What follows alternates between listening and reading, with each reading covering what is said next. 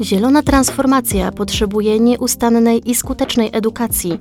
Biznes dla klimatu jest odpowiedzią na te potrzeby. W podcaście porozmawiamy o najlepszych praktykach proekologicznych wdrażanych w przedsiębiorstwach i jednocześnie uważnie wsłuchamy się w głos świata nauki, który pomoże nam lepiej zrozumieć zmiany klimatu, jakie zachodzą na naszych oczach i wskaże kierunki przeciwdziałania negatywnym skutkom tych zmian. Ja nazywam się Olga Długokęcka i bardzo się cieszę, że tu jesteś. To nasz pierwszy odcinek. Dziękuję, że dajesz nam szansę i chcesz dołączyć do grona entuzjastów, którzy wierzą, że bez realnych działań tu i teraz nie powstrzymamy zmian klimatu, a cenę naszych zaniechań zapłacą przyszłe pokolenia. O tych realnych działaniach będziemy tutaj rozmawiać. Podcast Biznes dla Klimatu. Mam przyjemność gościć w studiu pana Wojciecha Falkowskiego, prezesa Ecol Group, inicjatora deklaracji Biznes dla Klimatu oraz założyciela Fundacji Biznes dla Klimatu, a także prezeskę tej fundacji Sylwię Molewską. Dzień dobry. Dzień dobry. Dzień dobry. Jak nie wiesz od czego zacząć, to zacznij od początku.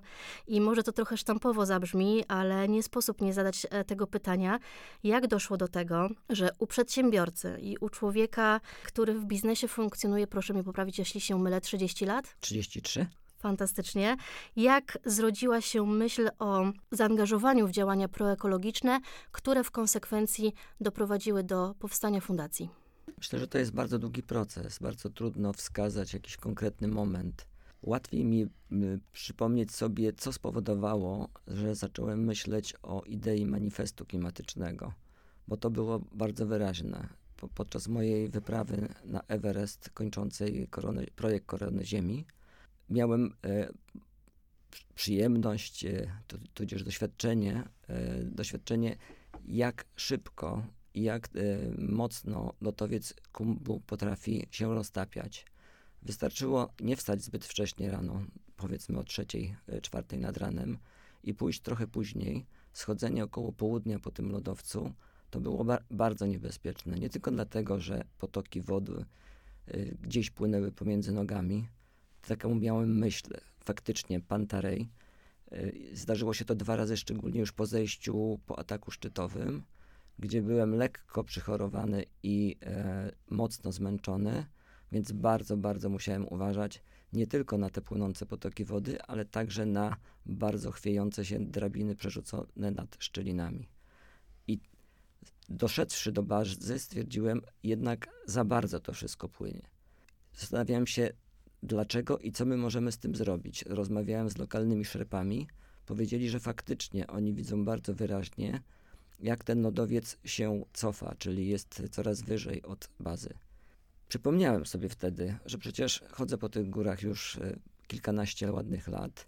Jest taki piękny lodowiec, jeden z chyba z ładniejszych Glace de Mar w Chamonix. Widziałem go, ba, wchodziłem do niego, ale nie potrafiłem sobie chyba kiedyś połączyć tych faktów. Dlaczego ten lodowiec jest coraz wyżej, coraz wyżej, coraz wyżej, a po, praktycznie przy drodze do Szameni już te, e, tego lodowca nie ma. Tam właśnie w Nepalu, e, w bazie pod Everestem, stwierdziłem jednak to ocieplenie klimatu wywiera bardzo mocny wpływ na coś, co jest też moją taką dodatkową pasją, czyli chodzenie po górach. Taka pierwsza myśl, coś musimy robić. Wróciłem e, z wyprawy pod koniec maja i od razu zaczęliśmy na ten temat rozmawiać, tak, z moimi współpracownikami, jak i przyjaciółmi i stwierdziliśmy, no to zróbmy coś dla społeczeństwa. Ja byłem spełnionym, można powiedzieć, spełnionym biznesmenem, ale też y, spełnionym wspinaczem, więc pełen y, zaangażowania i pełen nadziei zebraliśmy grupę, grupę ludzi i już po kilku miesiącach jesienią 2019 roku gotowa była treść manifestu. Bardzo mi w tym pomógł przede wszystkim, myślę, Jacek Zaleski jako nasz taki największy ekspert od wody, Andrzej Staniszewski jako ekspert od powietrza i Marcin Hełkowski jako ekspert od odpadów. No i nie mogę nie wspomnieć o zespole moim marketingowym, właśnie Sylwii Molewskiej, ale też y, wielu ludzi z naszego marketingu, którzy bardzo mocno się zaangażowali, żeby ten manifest przygotować. Udało nam się namówić wiodące firmy z branży wodno-kanalizacyjnej, szczególnie retencyjnej, żeby podpisać taką deklarację biznes dla klimatu. Dlaczego właśnie biznes? Dlatego, że przemysł jako taki, producenci, odpowiadamy za co najmniej 70% emisji dwutlenku węgla e, do atmosfery. Sam poczułem tę odpowiedzialność, plus to też jest bardzo ważne, że e, przemysł zużywa ponad 70% wody na swoje cele, na wytworzenie różnych rzeczy, na używanie wody nie nie do tych celów, do których warto je używać. Stąd ta deklaracja pojawiła się podczas konferencji Stormwater 2020 w marcu. Potem mieliśmy oczywiście sytuację covidową, więc tuż przed e, covidem nam się to udało. Natomiast y, projekt ewoluował. Mieliśmy coraz więcej rozmów, spotkań i doszedłem do wniosku, że warto by było zainteresować i uświadamiać y, ludzi biznesu, w jaki sposób powinni dążyć jednak do tej neutralności klimatycznej swojej, w jaki sposób można oszczędzać wodę i w jaki sposób wpływać na poprawę i na działania na rzecz tak mitygacji, jak i adaptacji do klimatu. W wyniku tych wszystkich spotkań i rozmów udało nam się powołać fundację zaproponowałem Sylwii y, stanowisko prezesa zarządu i tak ta fundacja powstała już, można powiedzieć, bo też szybko, w październiku 2021 roku. Możemy powiedzieć, że dzisiaj jesteśmy na początku, jako to dziecko, ale już mamy pewne swoje osiągnięcia. Myślę, że najlepiej, jeżeli o tych osiągnięciach i o tych początkach działania fundacji opowie nam Sylwia. No tak, do tych, do tych początków i do tych osiągnięć to, i do planów to będziemy jeszcze wracać. Natomiast to jest bardzo ciekawe, co pan powiedział, że tak naprawdę to natura zdecydowała. Tak mogę powiedzieć. W ogóle jestem e, pasjonatem natury jako takiej. Na przykład bardzo lubię, jak silnie wieje. Może to jest niebezpieczne, ale uwielbiam. Może nie być w tym momencie na morzu. E, bardzo lubię góry. Bardzo lubię to, co można zobaczyć pod wodą. I tam też mogę powiedzieć, że osobiście doświadczyłem, jak szybko oceany się ocieplają. Więc tak, bardzo fajne stwierdzenie. Natura zdecydowała za mnie. Wróćmy do fundacji. Jak się wczytuje w statut, to nadrzędnym jej celem jest właśnie edukacja, ale przede wszystkim edukacja biznesu. I to zrodziło takie pytanie, w jakiej kondycji w tej chwili jest biznes, że trzeba go edukować? Może zacznijmy od rozróżnienia dwóch pojęć, czyli świadomość a wiedza. Bo często mówimy o tym, że świadomość ekologiczna jest duża. I, i pewnie e, to poniekąd prawda, bo jak, jak zerkniemy na, na badania, takie przywołam tu badanie e, Kantar e, pod tytułem Ziemianie atakują, które wskazuje, że 78% Polaków uważa, że stan, w jakim znalazła się Ziemia, jest poważny i wymaga natychmiastowego działania, ale Jednocześnie jedynie 12% deklaruje, że nie tylko ma tę świadomość, ale wdraża w codziennym swoim życiu e, rzeczywiście działania ograniczające wpływ e, na, na klimat, wpływ na środowisko. I myślę, że te badania można spokojnie przełożyć na, na biznes, na przedsiębiorców wydaje mi się, że to jest bardzo podobnie, czyli świadomość ekologiczna, świadomość zmian klimatu jest duża, może jeszcze niewystarczająca, bo powiedzmy sobie, że to może być aż, aż 78 lub tylko 78%, ale dużo większy problem jest z wiedzą.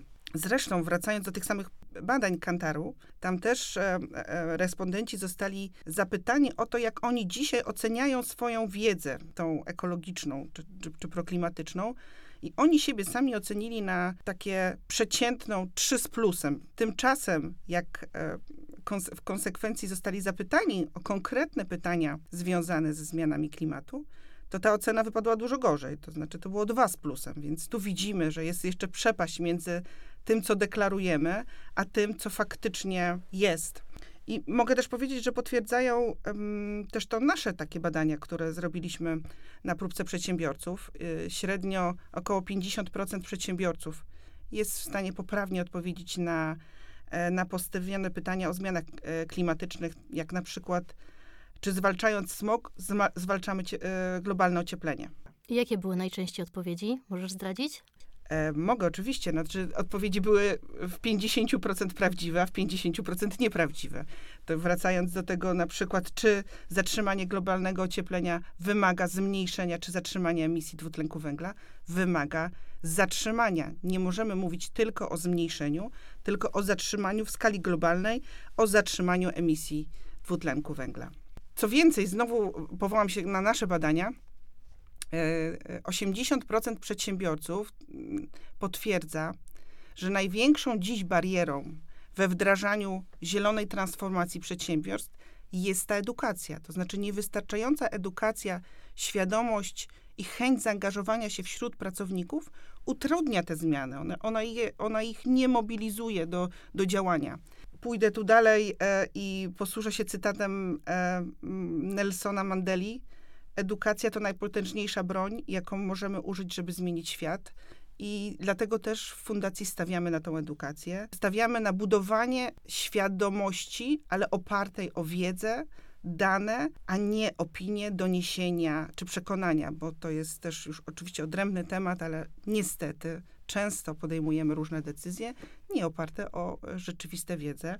Z, znowu powołam się na, na inny wskaźnik. 99% naukowców według raportu IPCC potwierdza, że to działalność człowieka jest najistotniejszym czynnikiem powodującym globalne ocieplenie i zmiany klimatu. Tymczasem, jak zapytamy przedsiębiorców, czy, czy, czy, czy zapytamy osoby, czy się z tym zgadzają, to już nie do końca. Już 50% powie tak, a druga 50% powie, że nie, że to naturalne e, czynniki lub że to po połowie, trochę człowiek, trochę natura. No i znowu to jest nieprawda. Naukowcy nam mówią, to człowiek jest odpowiedzialny.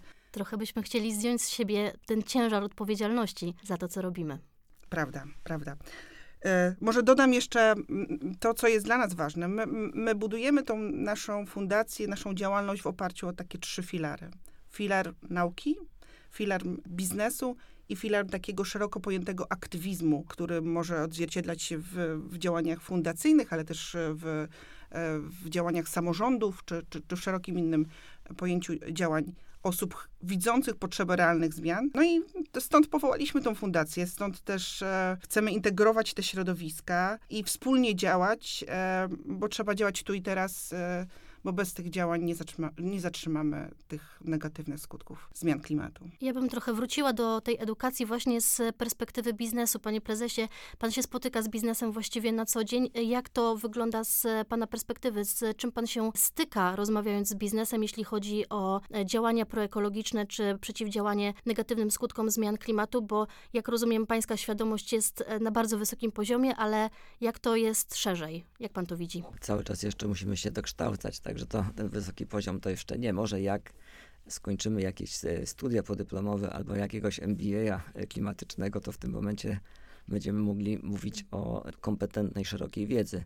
Natomiast podstawowym problemem w biznesie tak naprawdę to są finanse, bo my świadomość, to co Sylwia powiedziała, ogólnie, że coś takiego jak zmiany klimatu czy kryzys klimatyczny jest, to mamy. Natomiast na dzień dzisiejszy jakiekolwiek działania y, mitygacyjne czy adaptacyjne do zmian klimatu kosztują. I niestety w większości wypadków my musimy sobie te środki sami wygospodarować, zarobić. My nie mamy praktycznie żadnego wsparcia poza pojedynczymi projektami, żeby takie inwestycje przeprowadzać. I o ile duże firmy, duże koncerny, szczególnie międzynarodowe, one już mają wpisane w swoje strategie, że muszą dążyć do neutralności klimatycznej. Dam przykład IKEA szwedzkiej, tak?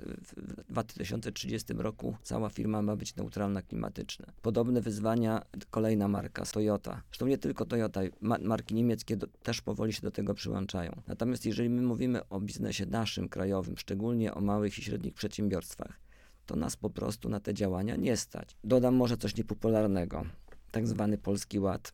I jeszcze nam to tylko utrudniał, dlatego że zamieszania podatkowe wywołują, że trudno nam jest zaplanować inwestycje. My jako przedsiębiorcy nie wiemy, na czym stoimy i nie wiemy, czy kiedykolwiek ta inwestycja nam się zwróci. Co możemy dać w zamian? Rzeczywiście trzeba mieć wielką siłę woli, dużą świadomość tego, że ten kryzys klimatyczny jest, że jeżeli my, przedstawiciele biznesu, odpowiedzialni za większość tych zmian spowodowanych od czasu przedindustrialnego, jeżeli my tego nie zrobimy, to naprawdę nasze wnuki, a prawnuki to już na pewno, będą miały z tym poważny problem. Ja bym tutaj się na, trochę porównał do niedawno filmu, który zrobił na mnie fajne wrażenie, mocne wrażenie, Nie patrz w górę, gdzie rzeczywiście światu zagraża katastrofa, a tak naprawdę każdy się zajmuje sp e, swoimi sprawami, w tym biznes e, próbuje jeszcze robić na tym dodatkowy interes, więc polecam, jeżeli ktoś nie oglądał, Takich filmów jest wiele. Zacytuję tutaj mojego kolegę, profesora Malinowskiego, który nagrał taki fajny wywiad Warto panikować, bo rzeczywiście z perspektywy nas, szczególnie ludzi tutaj z Wybrzeża Bałtyku, z Pomorza, to my powinniśmy już dzisiaj pan panikować, żebyśmy się nie obudzili, że tak powiem, e, po kolana w wodach, jeżeli nam się to, ten poziom wody w Bałtyku podniesie. Chciałabym wrócić do tego też, e, Sylwia, co powiedziałaś w kontekście tych e, liczb, bo one są no, ciekawe i chciałabym cię zapytać o to, jakie widzisz największe wyzwania, które stoją przed fundacją właśnie w kontekście świadomości oraz wiedzy. Może zacznę od tego, że my nie boimy się wyzwań, a wręcz pomysł na naszą fundację zrodził się e, w związku z naszą gotowością do podejmowania tych wyzwań, szczególnie tych wyzwań związanych z edukacją i budowaniem szerokiej świadomości ekologicznej. I no, pierwszą odpowiedzią był nasz manifest klimatyczny, wspomniany już wcześniej, a jego konsekwencją powstania tego, tego dokumentu była kampania mm, społeczna pod hasłem Wszystko w Twoich rękach. I tą kampanię kontynuujemy.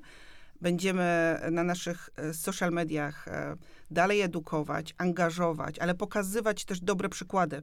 Nie tylko te przykłady tu lokalnych e, działań firm czy osób indywidualnych, samorządów, ale też te przykłady zagraniczne, dobrych praktyk w zakresie działań związanych z mitygacją czy adaptacją do zmian, do zmian, klimatu. Wokół naszych profili to jest też dla nas e, taka ciągła mobilizacja, bo wokół naszych profili już zgromadziliśmy ponad 25-tysięczną e, społeczność, a ona też rośnie e, zarówno na Facebooku, jak i na LinkedInie.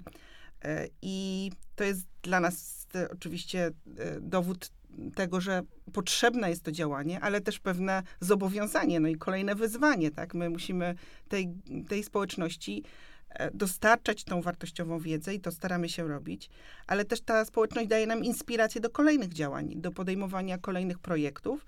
I tak na przykład zrodził się projekt e, mapy retencji, kiedy widzieliśmy, jak duże zainteresowanie i zaangażowanie zrodziła nasza komunikacja związana z promowaniem czy propagowaniem małej retencji jako rozwiązania na problem suszy e, czy problem powodzi to okazało się, że jest bardzo wiele osób, które już dzisiaj robi coś, czy firm, czy, czy samorządów i chętnie się dzielą tą informacją. I stwierdziliśmy, że fajnie mm, będzie bardzo wartościowe, jeżeli tą, tą wiedzę zbierzemy w, w, na jednej platformie. E, I tak uruchomiliśmy naszą mapę retencji i tam może każdy dołączyć i pokazywać, jak gromadzi wodę deszczową, e, jak ją wykorzystuje, pokazać, ile tej wody dzisiaj gromadzi, a my razem zliczamy to, jaki to jest potencjał tej małej mikroretencji, tej retencji, która nie powstaje przez e, zagradzanie rzek, czy budowanie właśnie jakiś, jakiś tam, tylko powstaje w miejscu opadu. I już mamy na naszej mapie ponad 300 dobrych praktyk i mamy kolejne pomysły i, i nowe wyzwania z rozwojem tej mapy. Sylwia, wspomniałaś o firmach i wspomniałaś o e, gminach, o miastach, ale tak naprawdę do, do małej retencji też do, dołączają osoby prywatne i pamiętam, jak rozbawiło nas, że pewna pani zrobiła zbiornik retencyjny ze starego śmietnika, którego nie używała.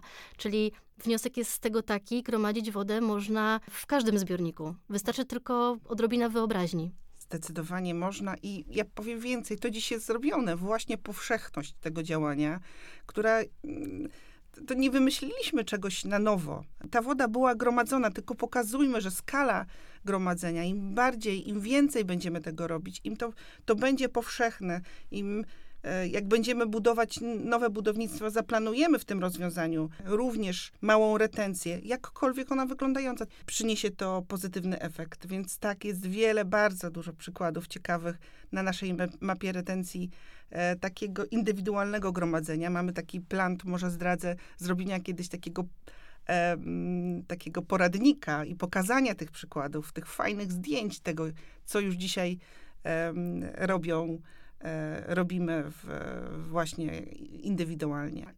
Mam nadzieję, że pokażemy pozytywnie, co Polak potrafi, bo często się, że tak powiem, e, okazuje e, raczej w negatywnym świetle nasza pomysłowość, szczególnie ta polska. Natomiast tutaj rzeczywiście tych przykładów jest wiele i myślę, że warto podkreślić, że ta lokalna, indywidualna, rozproszona retencja ma swoją niesamowitą wagę ta skala potrafi zatrzymać tą wodę w miejscu opadu i ją wykorzystać. Ważnym elementem jest tutaj, warto to podkreślić, że dzisiaj bardzo wielu ludzi gromadzi tą deszczówkę, ale jeszcze niewielu ludzi wie, jak ją wykorzystać. Czyli ma problem z tym, albo z jakością tej, tego opadu, albo z rozprowadzeniem tej wody, czy to o terenach zielonych, czy to do na przykład sprzątania.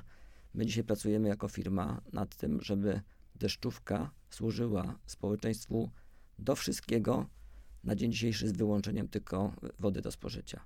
Ale jeżeli chodzi o kwestie prania, pryszniców, e, Dzisiaj prowadzimy bardzo ciekawy projekt razem z Narodowym Centrum Badań i Rozwoju i mam nadzieję, że po zakończeniu projektu będziemy mogli skomercjalizować takie rozwiązania. W przypadku małej retencji ciągle mi się przypomina cytat przywołanego tutaj już eksperta Fundacji Jacka Zalewskiego, który powiedział podczas jednej z debat, że jeżeli podejdziemy do małej retencji w kontekście skali, to mała retencja stanie się de facto dużą retencją i nie trzeba będzie wielomilionowych nakładów finansowych na budowanie zbiorników na rzekach, które tak naprawdę nie przynoszą, czy nie są w stanie przynieść takiego efektu, jak właśnie ogromna skala małej retencji. Tutaj się z Panią dokładnie zgodzę. z Jackiem Zalewskim przeważnie się zgadzamy, jeżeli rozmawiamy na temat e, retencji rozproszonej, czy też w ogóle o rzekach e, w Polsce. I też jestem zdecydowanym przeciwnikiem budowania wielkich zbiorników, dlatego że to pochłania bardzo duże środki, a tak naprawdę wpływ e, pozytywny jest niewielki w stosunku do poniesionych kosztów. Na pewno inwestowanie w małą rozproszoną retencję jest dużo lepsze. Chciałabym też wrócić do tego, co powiedział Pan wcześniej na temat biznesu i na temat tego, że biznes jest nastawiony na to, żeby zarabiać.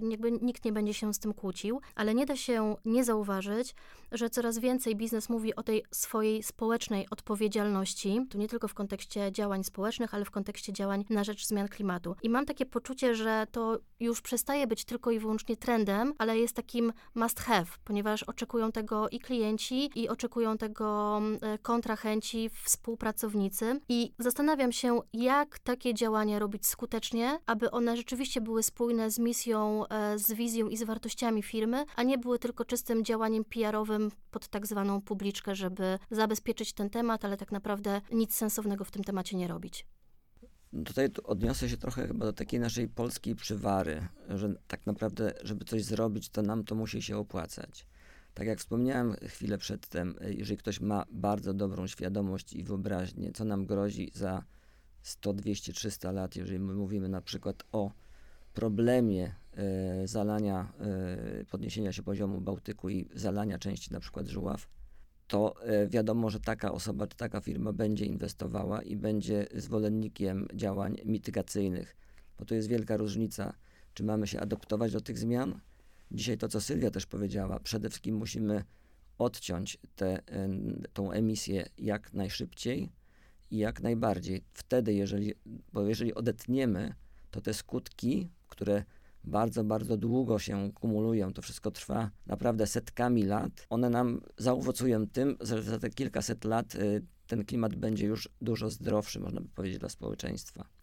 Natomiast jeśli chodzi o to must have, to myślę, że jeszcze dzisiaj niestety na to y, jako biznes, szczególnie jeżeli mówimy o małych i średnich przedsiębiorstwach, nie jest gotowy. Dlatego, że większość tych inwestycji jest finansowanych z własnych środków i z własnych budżetów. Tutaj jest bardzo ważna, żeby nastąpiła duża współpraca i dialog pomiędzy biznesem, samorządami, a przede wszystkim instytucjami rządowymi, czyli tymi instytucjami, które mogą wspierać finansowanie tych inwestycji. Ja wiem, że takie projekty są, natomiast z mojej wiedzy e, bardzo dużo zawieszone jest na krajowym planie odbudowy. Póki nie ma tego zewnętrznego unijnego finansowania, to dużo projektów niestety jest odkładanych, odwlekanych, bo trudno też wymagać od nas, żebyśmy dzisiaj, powiedzmy, e, zainwestowali 100, 200, 300 tysięcy i pozyskali energię właśnie ze słońca, co jest bardzo modne i bardzo potrzebne.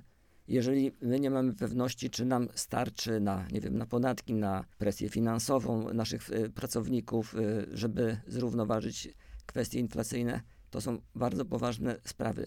Mogę powiedzieć, się odnieść też na przykład do tak zwanego zabetonowania miasta. Takie hasło betonoza ostatnio jest bardzo popularne. I z jednej strony jest to oczywiście okropne. Można by powiedzieć, że nawet nasze miasto, w dużej części Gdańsk, zostało zabetonowane przez ostatnie 20 lat. Dzisiaj nawet deweloperzy, szukając zysku, próbują wejść prawie że na plażę ze swoimi inwestycjami, obojętnie czy mieszkalnymi, czy turystycznymi. Natomiast z punktu widzenia miasta, które nie ma finansów, którym finanse są obcinane, a muszą zadbać o edukację, tą podstawową, o służbę zdrowia, no to sprzedają te tereny. To, to nie są takie proste rozwiązania. To samo dotyczy nas, przedsiębiorców. Gdybyśmy mieli porównywalną świadomość, jaką mają naukowcy dzisiaj, wykształceni samorządowcy i ci wykształceni biznesmeni, szczególnie z międzynarodowych ko korporacji, gdybyśmy mogli się dzielić tymi praktykami i doświadczeniami, w jaki sposób najoptymalniej wykorzystać na przykład wody opadowe z terenu zakładu, w jaki sposób najlepiej przekształcić kwestie energetyczne, czy na przykład korzystać z energii wiatrowej. Nie muszę wspominać, że lądowa energetyka wiatrowa została praktycznie, e, użyję eufemizmu, zamordowana E, natomiast dzisiaj inwestujemy w tą morską i oczywiście jestem gorącym zwolennikiem tego. Dzisiaj zaczyna się mówić o energetyce jądrowej, która też została zakopana e, pod ziemię na wiele, wiele lat. Z wiadomych przyczyn. Wie pani co, to są takie lęki i brak e, właśnie tej wiedzy. Boimy się drugiego Czarnobyla. Tak, tylko że drugi Czar Czarnobyl nam nie grozi. Nie było takiego wypadku jak Czarnobyl od kilkudziesięciu lat i praktycznie rzecz biorąc nowoczesne elektrownie jądrowe nie mają prawa wybuchnąć. No możemy poszukać choćby jednej łodzi podwodnej, nawet naszych wschodnich sąsiadów, to poza e, awarią Kurska e, też się nic nie stało, tam też tego wycieku radioaktywnego nie było, jeżeli mówimy już o tym. Więc e, uważam, że dzisiaj najczystszą energią jest e, energia jądrowa i e, z najmniejszym kosztem dla społeczeństwa powinniśmy rozpocząć jak najszybciej dyskusję i poszukać możliwości, żebyśmy mogli my jako biznes też inwestować w tego rodzaju energetykę. To samo dotyczy wodoru. Nie wiemy jeszcze wiele. Wiemy, że wodór potrzebuje bardzo dużo energii do powiedzmy tego startu, żeby, żeby wyprodukować y, wodór z wody, ale jeśli nam się to uda, mamy taki projekt na przykład pozyskania y, wody ze ścieków oczyszczonych i tej startowej energii, na przykład z biogazu. Jeśli to się uda, to będziemy mieli naprawdę zieloną energię. Ale odnoszę się znowu do tego naszego krajowego planu odbudowy. Dopóki on nie zostanie zatwierdzony, to, to, to, to jest tylko powiedzmy jakiś taki miraż a my musimy mieć pewność, my powinniśmy mieć stabilność podatkową, rozwojową i w tym momencie możemy, edukując się, naprawdę uzyskać bardzo wiele. Zresztą tutaj bym chciał zwrócić uwagę, że to nie tylko kwestia naszego rządu. Ta, ta chęć do zysku i napędzanie tej konsumpcji, które jest chyba głównym złem y, kryzysu klimatycznego, dotyczy całego świata. Dam przykład aktualnie odbywającej się e, olimpiady w Chinach. Masa sztucznego śniegu, masa klimatyzacji, masa, że tak powiem, inwestycji nie tam, gdzie to powinno być. Nie wiem, czemu nie możemy robić olimpiad w miejscach, które się do tego naturalnie nadają. A jak wspomnę na przykład o Mistrzostwach Świata e, w piłce nożnej w Katarze, to po prostu ręce opadają. Ile energii, ile śladu wodnego też w przypadku Kataru, tego śladu środowiskowego, to te rządy, które się pod tym podpisują, to naprawdę oni tylko mają te dolary w oczach, a nie yy, takie świadome myślenie o przyszłości naszej planety. Trochę tak jest, że ludzie jak widzą pieniądze, to zapominają, że pieniędzmi nie da się oddychać i pieniędzmi nie da się napoić. W zasadzie odpowiedział mi pan na e, kolejne pytanie, bo chciałam zapytać, w jakim miejscu jako biznes w tym momencie jesteśmy, no ale już jakby słyszę, że w niezbyt dobrym, ponieważ chęci są, ta świadomość jest, po części jest wiedza, ale nie ma funduszy do działania. Uważam, że podniesienie tej wiedzy wśród biznesu jest niezwykle ważne. I tutaj to, ten, to, to działanie naszej Fundacji Biznes dla Klimatu właśnie to realizuje. To, mniej, to między innymi od, głównie od ludzi biznesu, y, czyli od mojej osoby, od prezesa obecnego Banku Ochrony Środowiska, y, pana Wojciecha Hana, przy dużym wsparciu profesora Malinowskiego z nauki o klimacie udało nam się zainspirować inicjatywę powołania międzyuczelnianej Akademii Klimatu, gdzie trzy uczelnie będą szkoliły e, studentów właśnie, co to jest e, kryzys klimatyczny, jak jemu przeciwdziałać, w jaki sposób pozyskać najlepiej tą zieloną energię, w jaki sposób pozyskać finansowanie, tak krajowe, jak i międzynarodowe.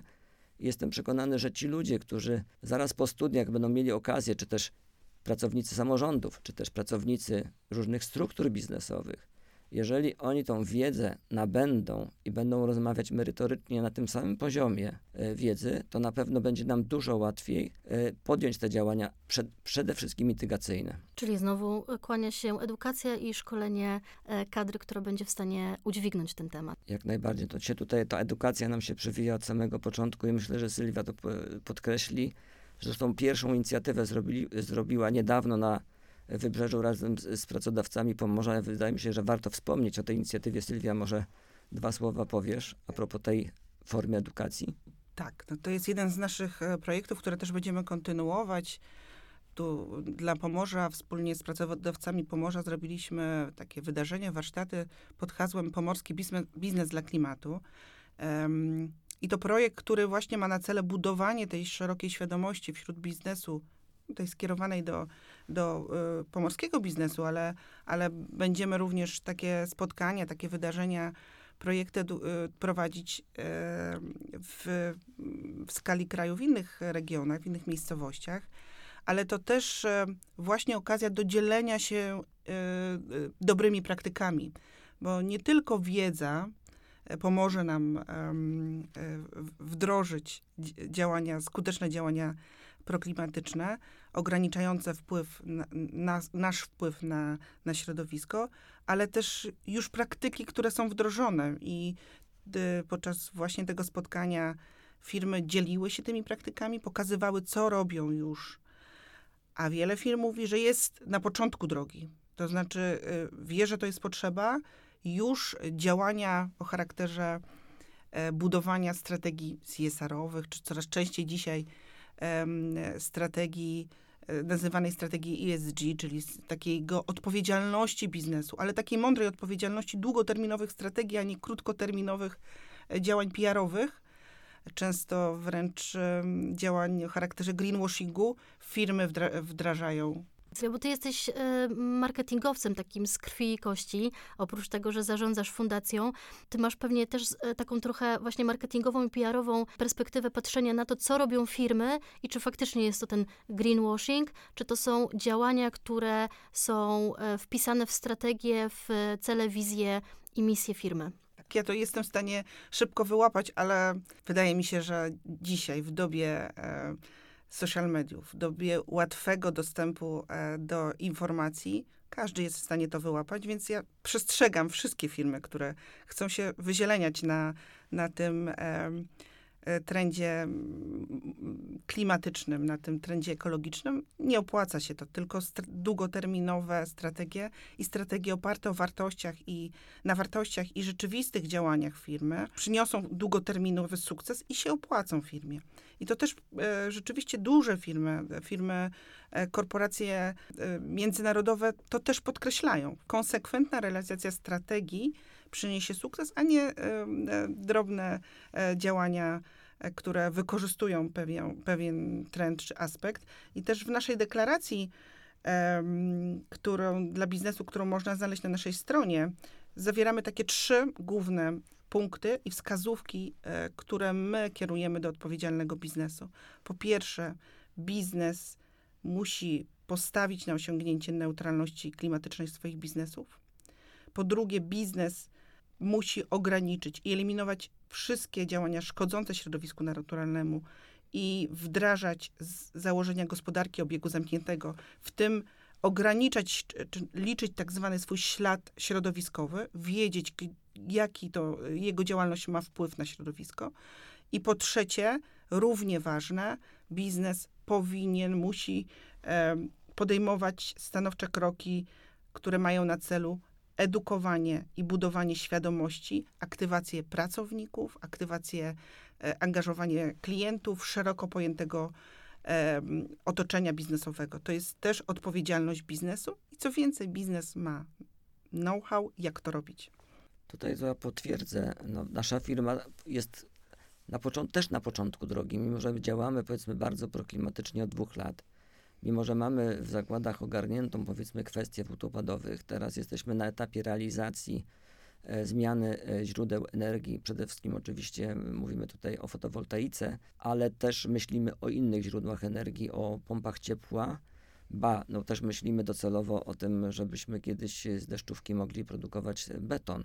Jako branża związana z betonem nieodłącznie jesteśmy skażeni dosyć dużym śladem węglowym i już myślimy, jak to zrobić. I w tym momencie trwają prace nad nową strategią spółki, które, której głównym założeniem będzie neutralność klimatyczna naszej firmy, naszej grupy, grupy firm, mógłbym powiedzieć, w roku 2040. Natomiast ja bym też chciał zachęcić tutaj w tej rozmo tą rozmową y, kolegów y, z różnych form biznesu produkujących od mięsa poprzez ubrania, elementy stalowe, statki, może nawet statki kosmiczne, że warto, i to jest taki ten początek drogi, opracować sobie dobrą strategię, opracować sobie ten plan dojścia. Mogę to porównać tak jak czasami się szykuję do wyprawy rozkładam sobie wszystkie rzeczy, myślę, układam plan działań, a potem już jest tylko realizacja. Ale ten okres przygotowań, myślę, że nawet dla wielu osób okres przygotowań do urlopu jest nie mniej ciekawy, interesujący, e, niż już potem sama realizacja, już sam ten wypoczynek. Nie daj Boże, powiedzmy, leżenie plackiem na plaży oczywiście. I jeszcze pole, e, pojechanie tam e, prywatnym samolotem, żeby nie było, to już, to już by była tragedia. Natomiast ten okres przygotowawczy, ten, to, że jesteśmy w tym momencie u progu podjęcia takich realnych i mocnych działań jako biznes, i tutaj wrócę do tej odpowiedzialności. Skoro odpowiadamy za 70% zużycia wody, 70% zużycia energii, czy, ten, czy też emisji gazów cieplarnianych, to my musimy też zacząć od siebie. Jeżeli my będziemy to robili, to tak jak te różne nasze spotkania firmowe, wewnątrzgrupowe, które też zmieniły swoje oblicze. Już nie spotykamy się, żeby pobiegać po lesie, ale potem usiąść przy stole i tańczyć całą noc. Jednak te nasze spotkania związane są na przykład z, oczyszczeniem rzeki, z oczyszczeniem terenów zakładów e, wokół, żeby pozbierać te wszystkie śmieci, z segregacją e, tychże śmieci i to potem przenosimy do domów. Y, to widzą nasze dzieci. I myślę, wydaje, że to jest ta edukacja i to dzielenie się tą dobrą praktyką, ale przede wszystkim samodzielne pokazanie, że ja też to robię, to jest najlepsza droga do zdrowia naszej planety w przyszłości. Fundacja Biznes dla Klimatu, jak e, powiedzieliście na samym początku, to jest jeszcze bardzo młode dziecko, ale już ma na koncie ogromny sukces. Mam tutaj na myśli wspomnianą już e, Międzyuczelnianą Akademię Klimatu i wyczytałam, że jakby to też inicjatywa wyszła od pana.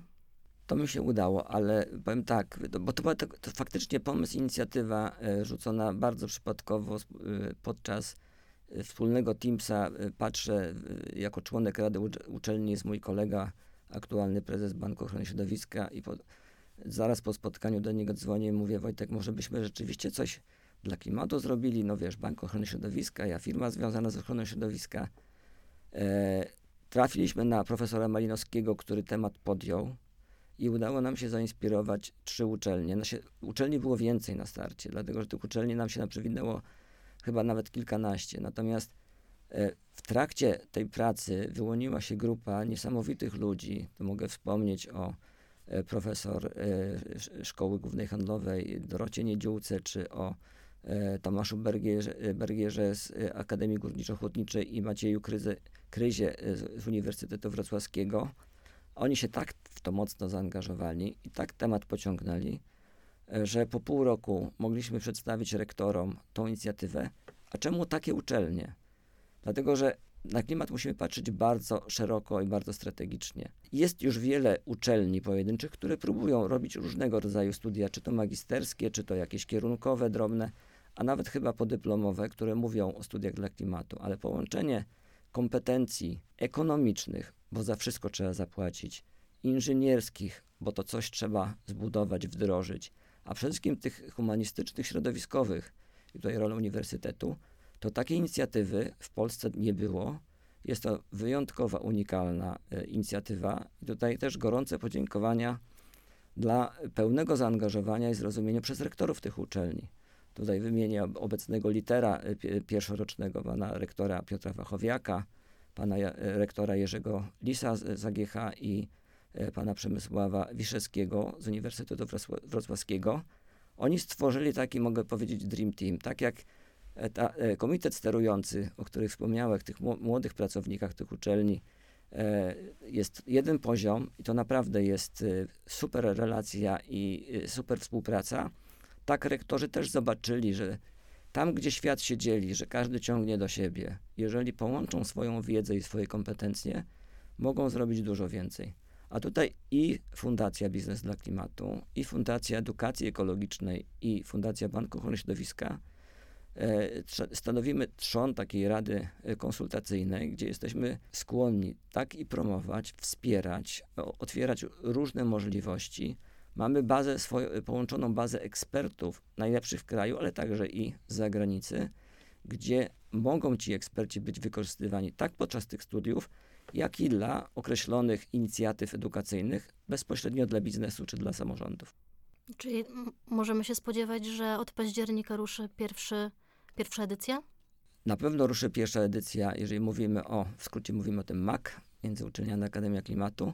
E, Natomiast e, ja już podjąłem rozmowy, żeby uczelnie trójmiejskie zachęcić do, poden- do, do podobnej inicjatywy, ale także mamy nadzieję, że jak uczelnie zobaczą, że to naprawdę ma dużą wartość, to będą się wiązały i łączyły swoje kompetencje. W Trójmieście jest na przykład specyficzna sprawa, bo mamy Związek Fahrenheita, w którym jest Politechnika Gdańska, Uniwersytet Gdański i Akademia Medyczna, to aspekty zdrowia y, i aspekty kryzysu klimatycznego są tak ściśle powiązane i ten e, obszar komunikacji socjologicznej, komunikacji czy też przekazu psychologicznego i wpływu kryzysu klimatycznego na psychikę człowieka, moim zdaniem to jest bardzo ciekawy temat i jeżeli tutaj rektorzy też dadzą zielone światło, to myślę, że takich uczelni w październiku może być kilka.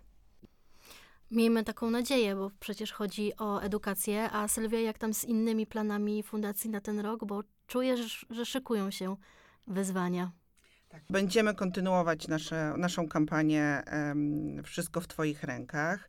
Kontynuujemy mapę retencji. Tu mamy taką nowość, jeżeli chodzi mm, na mapie retencji, konkurs, do którego też mogę przy okazji wszystkich zachęcić. Można wygrać beczkę, jedną z trzech beczek do gromadzenia deszczówki, następnie ją przekazać wybranej mm, przez siebie instytucji, na przykład szkole swojego dziecka, czy jakiejś instytucji w samorządzie. Zachęcam wszystkich, można wejść na naszą stronę i tam przeczytać. Myślę, że też zostawimy na koniec e, link bezpośredni do, do mapy retencji i do konkursu, ale no, też szykujemy naszą nowość komunikacyjną, czyli ten podcast e, i ogromnie się z niego cieszę, bo to też jest e, e, taka nasza forma na, na szukanie, na, na dzielenie się wartościowymi informacjami, na dzielenie się wiedzą, na inspirowanie przedsiębiorców do, do podejmowania działań. Tu już wiem, że masz plany szerokie, kogo i kiedy zaprosisz, więc na No. pewno będzie ciekawie. Będzie, będą i eksperci, i przedsiębiorcy, czasami wymiana, dyskusja e, różnych poglądów. Wierzę w to, że to będzie bardzo ciekawy podcast e, proklimat, e, o, o działaniach e, związanych ze zmianą klimatu. Właśnie rozwijamy też nasze projekty edukacyjne skierowane do przedsiębiorców. Wspomniałam już tutaj o tym projekcie Pomorski Biznes dla Klimatu. On będzie miał swoją kolejną odsłonę, już taką mocno edukacyjną, skierowaną szerzej do pracowników. Planujemy cykl takich otwartych szkoleń związanych z, z klimatem i ochroną środowiska. Tym celem jest właśnie wymiana tych doświadczeń i dobrych praktyk i, i też właśnie szerzenie tej wiedzy. Przy okazji chciałabym zaznaczyć, kierując to do, do pracodawców, e, taką też kolejne badania, tym, tym razem zrealizowane przez e, pracu, Pracuj.pl, że pracodawca mm, proekologiczny, czy działający, odpowiedzialny pracodawca przyciąga talenty.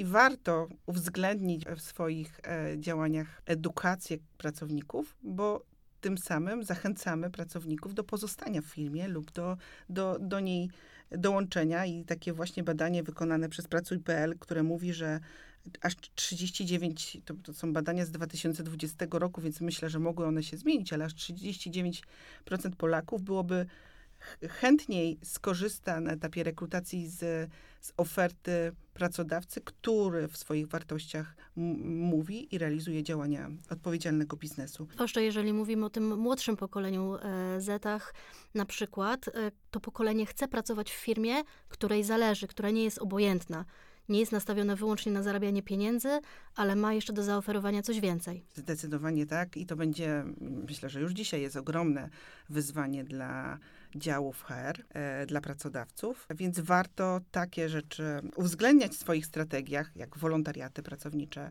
jak właśnie angażowanie w, w różne projekty o charakterze proklimatycznym, jak zwracanie uwagi na to, co pracownicy dzisiaj robią, w co się angażują i wsparcie tych projektów, czy też wsparcie różnych fundacji, które działają na rzecz klimatu. I to myślę będzie, ta wartość będzie rosła w oczach e, pracowników. Jeżeli chodzi o wyzwania, no to tutaj ta, to wyzwanie związane z wspieraniem też innych inicjatyw, o których była mowa, czy, czy to e, e, wspieranie w rozwoju studiów podyplomowych jak, jak MAC, czy, czy innych studiów, ale też budowanie tej szerokiej e, współpracy, bo fundacja jest tą platformą szerokiej współpracy ze środowiskami naukowymi, najlepszymi ekspertami, praktykami. E, więc to jest dla nas wyzwanie, ale to taka ciągła, organiczna praca na tym, żeby, żeby budować też tutaj wartość. No i chyba na koniec powiem, że to na pewno nie wszystko, bo mamy takie hasło, którym, którym się posługujemy, wszystko w naszych rękach, więc y, myślę, że wiele, wiele jeszcze ciekawych projektów przed nami. Doskonałe podsumowanie e, dzisiejszej dyskusji. Wszystko w naszych rękach, wszystko w rękach e, biznesu, ale też w rękach osób e, indywidualnych. Bardzo dziękuję za rozmowę. Będziemy się przyglądać, jak to dziecko, czyli Fundacja Biznes dla Klimatu rośnie i się rozwija. Bardzo dziękuję.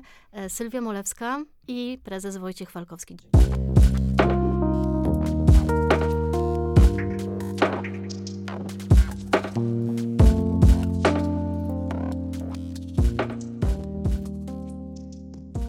Dziękujemy za Twoją uwagę.